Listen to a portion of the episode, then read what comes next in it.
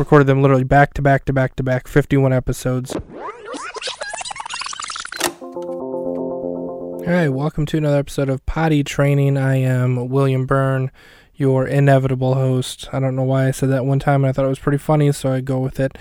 Uh, this week, we are going to be looking at the podcast that uh, comes out, I don't know how often, every week, I guess, called What Happens in Movies Stays in Movies. Uh, this is probably, I'd say, the dumbest podcast on the network currently. Um, I don't even know. So I came up with the idea of the podcast before the title of the podcast, and then I just kind of was thinking about ideas, and I thought, you know, what happens in Vegas stays in Vegas. What, happens in movies stays in movies.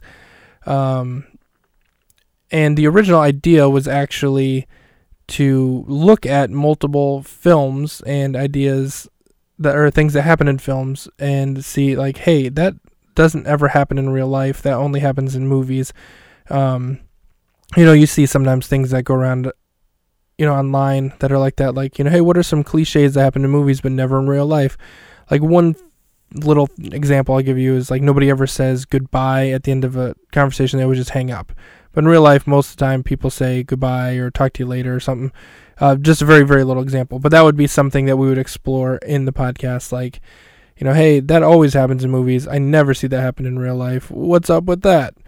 Um, as I was recording the uh, intro trailer for the film, I don't know which is here somewhere on you know this network. Um, I don't know why, but I, I don't plan things out. I just start talking a lot of the times, uh, as you might not be surprised if you've ever listened to any of my podcasts.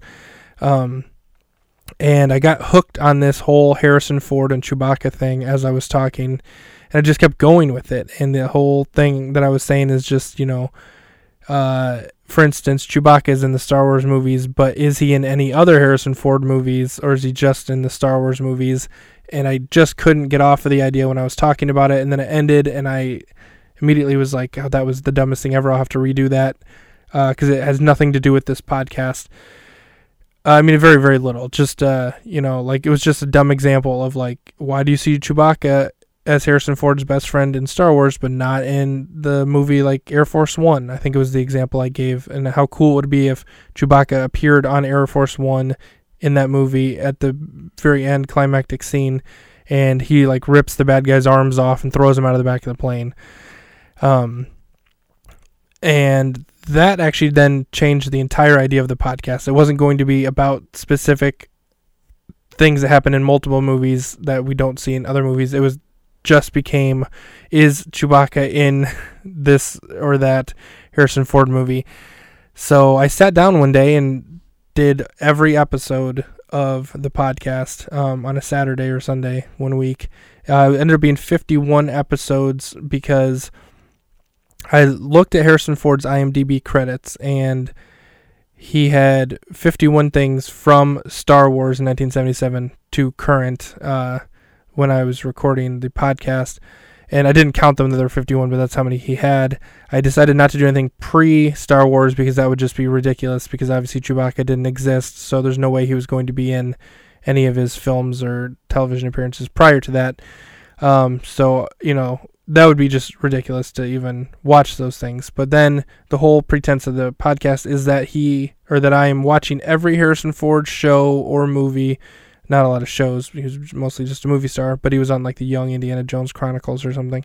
Um, I was going to watch each one of them and look for any instance of Chewbacca, whether it's a reference to Chewbacca, an appearance by Chewbacca, whatever it is.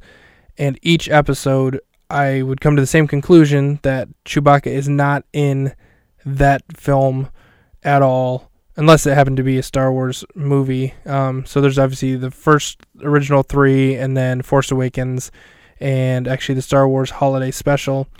Um, I think that's it, if I'm remembering correctly.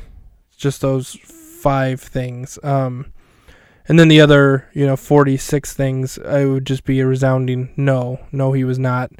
Uh, actually, seven, because in Rise of Skywalker, the late, the last Star Wars film, they're both technically in it. Uh, so six six things. I can't forget what I just said, but yeah, six things total because he was in that. Um, but yeah, so the probably dumbest idea I've had. Um, so literally each episode is just a minute or so long of me saying, "Hey, this was the movie we watched.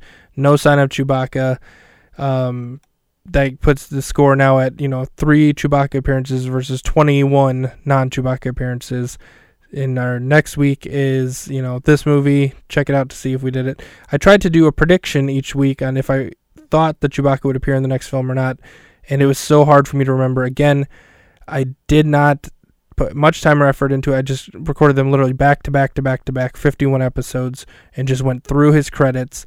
Um, sounds like it'd be pretty easy, but actually it got a little confusing because I had to write out every episode, like 1 through 51, write out the title of the film, the year it came out, and then at the end I put, you know, 3 21, meaning like three Chewbacca appearances to 21 non appearances. But I kept confusing myself because when Chewbacca would appear, then it was, you know, let's say it's 321 and then he didn't appear, it would be 322. He did appear, it would be 422 and then 423. And so I would accidentally add one to each column anytime he would, there would be a change, and that confused myself. Uh, I know it's just you're probably thinking, well, you're just dumb, and that's exactly what it is. But I, I just confused myself when I was doing it. So then I had to literally write it all down because I was trying to do it as I was recording, and then uh, I would get confused. Um, but anyway, yeah. Uh, so it actually took a little bit more prep than I expected, but still 51 episodes of a podcast in a couple of hours. It's actually taking me a lot more time to upload the episodes to Transistor, the website I use, and put in the little information and try to come up with, you know, what is this episode about, and then write down the tallied score of how many Chewbacca's and not Chewbacca's. Um, that's actually taking me more time than the actual recording of the episodes took. Um, I'm finding so. Yeah, just think about whenever you're recording, you have to then edit things and or upload them, um, and then type in you know show notes or episode summaries, things like that.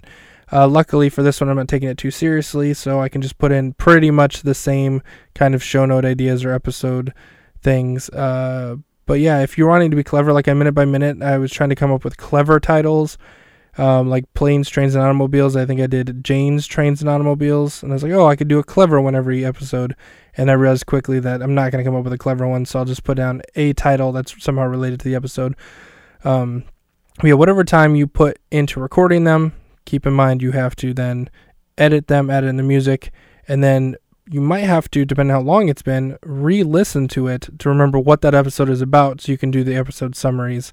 Just keep that in mind.